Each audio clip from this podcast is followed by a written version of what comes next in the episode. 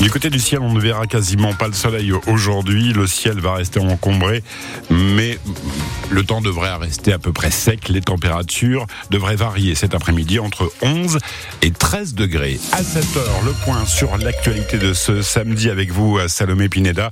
Un homme euh, mis en examen à Saint-Brieuc, c'était hier, un homme mis en examen pour meurtre. Les faits remontent à 2010. Il y a 13 ans, donc, cette femme, Véronique Duchesne, avait été retrouvée morte à Saint-Quay-Portrieux elle a été assassinée et c'est son époux Thierry Meunier qui est soupçonné de l'avoir tuée, Joanne Moison. Oui, le 6 octobre 2010, Véronique Duchesne, une agente immobilière de 47 ans, est aperçue une dernière fois vivante près de l'îlot de la Comtesse à Saint-Quay-Portrieux. Trois jours plus tard, son corps est découvert à la pointe du Minard à Plouézec, à une quinzaine de kilomètres de là. Elle ne s'est pas noyée, elle a été étranglée conclut l'autopsie. Très vite, les soupçons se portent sur son mari, Thierry Meunier, qui est arrêté, placé en garde à vue, puis relâché, faute de preuves suffisamment solides. Pendant plusieurs années, l'affaire semble au point mort. Jusqu'en 2020, une nouvelle juge d'instruction reprend le dossier. La famille lance un appel à témoins. Un mandat d'arrêt international est lancé à l'encontre de Thierry Meunier. Le mari est à nouveau interpellé l'an dernier au Sénégal, où il a refait sa vie. Extradé mercredi, il a donc été mis en examen pour meurtre ici à Saint-Brieuc, puis placé en détention provisoire. On l'a vu euh, quitter euh, le palais de justice menotté, amaigri et se déplaçant difficilement. Les précisions à retrouver sur francebleu.fr.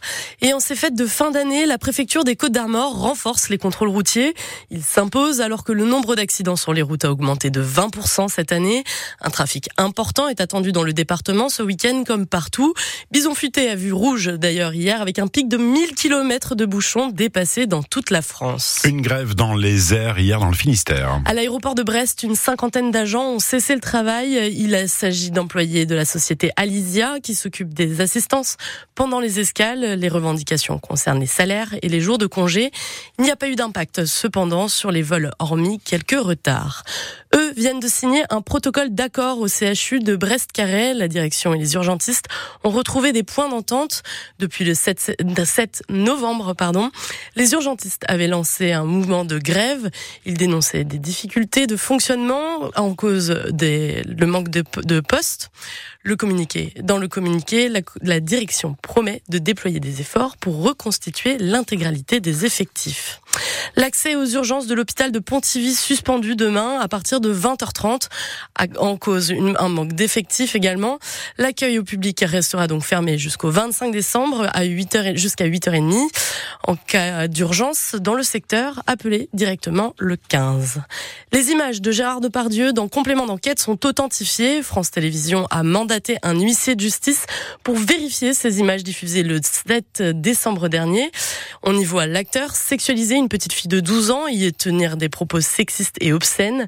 Des doutes planaient sur l'honnêteté du montage, notamment après que le président Emmanuel Macron se soit exprimé sur le sujet en, en indiquant se méfier du contexte. De son côté, le réalisateur qui a tourné ces images affirme qu'il s'agit d'une œuvre de fiction. Le Conseil constitutionnel saisit officiellement la gauche contre la loi immigration.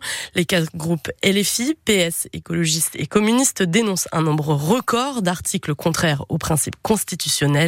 Ils pointent notamment le durcissement des règles de regroupement familial et de l'accès à certaines prestations sociales. 303 passagers immobilisés à l'aéroport de Paris-Vatry. Ils sont de nationalité indienne et sont partis jeudi des Émirats arabes unis, destination le Nicaragua. Mais pendant une escale à l'aéroport à l'est de Paris, un soupçon de traite d'êtres humains en bande organisée est levé. Margot Turgy, une enquête a été ouverte. Cette enquête, elle part d'un renseignement anonyme à la justice qui affirme que des passagers de l'avion, alors en escale à Vatry pour faire le plein de kérosène, sont susceptibles d'être victimes de traite d'êtres humains. Après ce signalement, les passagers, 303 Indiens à destination du Nicaragua, sont d'abord confinés dans l'appareil avant d'être débarqués sur le tarmac par la gendarmerie des transports aériens.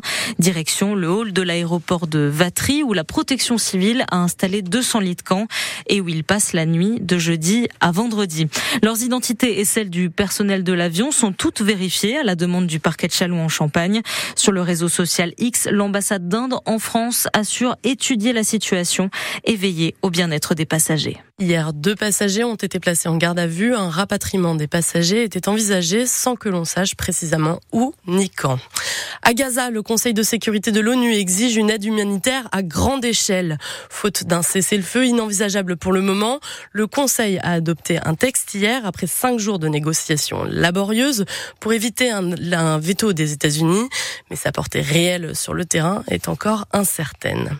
Le Conseil d'État durcit ce mois sans pêche pour protéger les dauphins. Il suspend les dérogations qui figuraient dans un arrêté d'octobre. 500 navires en plus n'auront pas le droit de pêcher pendant 30 jours en 2024. L'objectif affiché, tenter de réduire la mortalité des cétacés.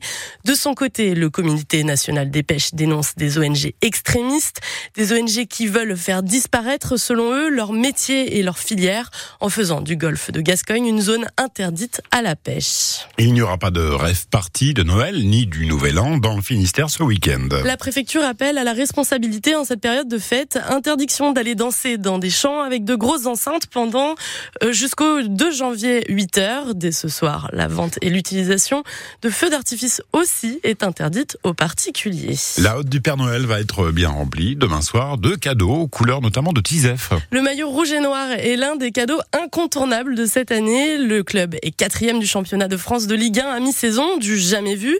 Des résultats historiques qui se traduisent aussi donc dans les ventes de produits dérivés. À 24 heures de Noël, la boutique officielle de la zone de Kergadec ne désemplit pas. Et c'est grâce aux performances de l'équipe qui ne sont donc pas pour rien, confirme Arnaud Joly, le responsable de la boutique officielle du Stade Brestois. Le résultat, effectivement, euh, au vu du classement, oui, nous apporte quand même un peu plus de monde. Mais euh, c'est dans une continuité. Chaque année, en fait, on s'aperçoit qu'il y a quand même de plus en plus d'engouement encore euh, pour le club. Mais cette année, on est en train de battre euh, tous les records là, je pense. Tout va bien en fait pour bah, Tout va bien, tout va bien pour le Stade Brestois, pour les gens, pour la ville. Euh, je trouve que voilà, c'est une très très belle chose et euh, ça amène du bonheur aux gens, ça amène du sourire, ça amène plein de choses en fait. Et c'est vrai que non, c'est bien. Autant qu'on en profite là, on ne sait pas si ça va durer, mais au moins on est là à l'heure d'aujourd'hui où on est, c'est quand même que du bonheur. Hein. Arnaud Joly, le responsable de la boutique officielle du Stade Brestois 29, au micro de Nicolas Olivier.